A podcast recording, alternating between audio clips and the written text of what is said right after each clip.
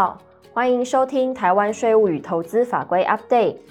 这个月我们邀请到资诚联合会计师事务所张英华副总经理，为大家说明债权转增资的运用及其限制。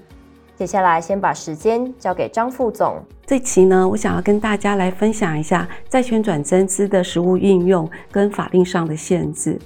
那我想要借由呢这下面的四个问题来呃系统的介绍一下这个议题，大概着重在是什么样的债权、什么样的人、什么样样态的公司可以申请这个债权转增资。同时呢，会计师在执行这个债权转增资资本查核的时候，到底究竟在查核什么事项？哦，借由这几个问题呢，把这个议题说明清楚。那什么样的债权可以拿来转增资呢？呃，永远是在这个议题底下，首先要被关心的问题哦。那我们可以看到，这公司法第一百五十六条最后一项的一个明文的规定哦，它有讲股东的出资呢，除了现金以外呢，可以对公司所有的货币债权、财产啊、技术来抵充哦。那抵充的数额呢，必须经过董事会的决议。好，那这一段呢，其实呃就有三个重点要跟大家分享哦。第一个是股东，这里指的是公司成立之后的股东哦，所以公司设立时候的发起人是不可以拿来呃用债权抵缴股款的。那第二个呢，呃就是。对公司所有之债权哦，那这个对公司所有的意思，指的是这个债权当初发生的时候呢，是存在于股东跟公司之间的。换句话说，股东不可以拿对第三者的债权来抵缴股款。好，这件事情呢，公司法是无法接受的。好，那第三个重点呢，是货币债权。这个货币债权呢，是可以。被衡量的，被会计方法评估衡量，而且要实际入账的。好，那符合呃刚刚讲的这几个规定呢，这样的债权就可以拿来转增资。而进一步呢，在九十一年的解释也曾经有呼应了这样的一个说明哦，就是债权的种类是没有限制的。它的立法要旨呢，是要改善公司的一个财务状况，所以呢，必须要能够降低公司的一个负债比例哦，这样的一个债权转增资的案件就可以被接受。好，那这里也分享一个呃，我个人的一个经验哦，就是呃，曾经有个案例呢，是公司的股利呃无法及时的发出哦，所以后来呢，也是用申请债权转增资的方式哈，然后来申请，那最后有过关。另外呢，闭锁性股份有限公司，呃，可不可以呃申请债权转增资呢？呃，这个目前在公司法三百五十六条之十二也是有规定的，当然是可以的哈，也是可以用债权来抵缴股款的。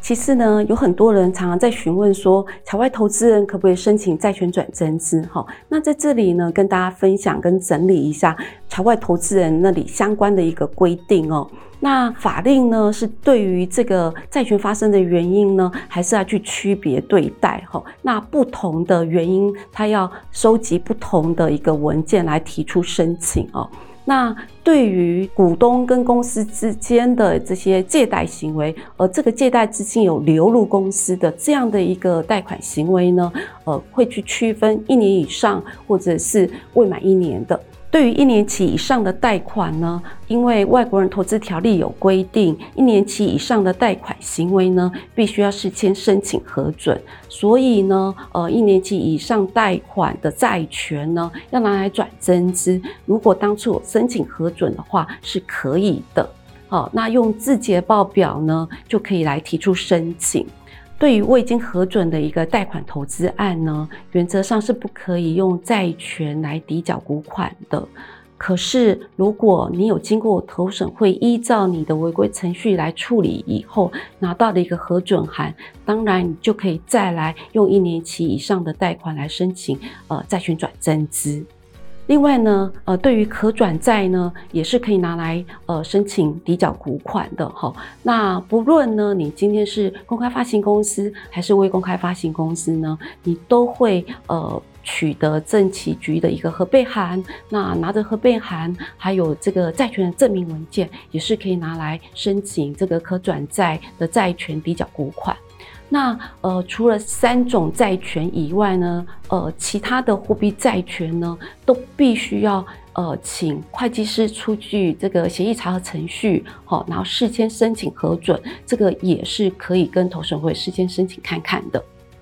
其次呢，什么样样态的公司呢，可以申请债权呃抵缴股款呢？呃，其实，在有限公司是可以的，法院依据在公司法九十九之一哈。那未公开发行公司呢，不管是一般性的股份有限公司，或者是闭锁性的股份有限公司，都是可以呃申请债权抵缴股款。那已经公发的公司呢，呃，如果你今天是一个公开募集的案件呢，呃，是不可以。好，那可是如果是私募的案件，是可以呃用债权来抵缴股款的哈，这个是有经过进一步的解释。最后呢，呃，想要跟大家分享呢，债权转增资的案件呢，会计师资本额查核究竟在查核什么事项？它的法源依据呢，是来自于会计师查核签证公司登记资本额的办法哈。那会计师呢，必须就这个债权抵缴股款明细表里面所记载的债权发生的原因、日期、金额，还有抵缴的金额做一个查核，而这个查核抵缴的明细表呢，必须要有债权人来签名同意哈，然后我们还要减负债权发生的主要证明文件哦。好，这个是一般对于债权抵缴股款的明细一般要查核的事项，可是针对这个借贷行为的查核，还有另外的规定哦。对于这种贷款的资金有流入公司的这种查核呢，会计师还必须要去查核发生的原因的确实性，还有这个钱呢是不是已经动用了？如果已经动用呢，还要去查核这个动用到哪里去，同时呢减负各项的凭证哈。好，那以上呢是呃这个会计师对于资本额查核办法里面的一个规范。不过呢，最后要提醒大家，就是说，因为会计师对资本额的确实性，它是必须要负责的。因此呢，对于债权发生的原因啊、金额啊、价值啊，我们还是要去查核它的合理性，并且呢，要依据我们的专业判断来去查核是不是应该还有其他的证明文件，譬如说竞价报告书来证明他们的呃金额的确实性。以上呢，就是我对于债权转增资的实务运用还有法令限制的说明。谢谢大家。谢谢大家的收听，也欢迎大家到 PWC 台湾 YouTube 频道观赏影片或订阅 Podcast 频道，及时取得最新资讯。我们下个月空中再会。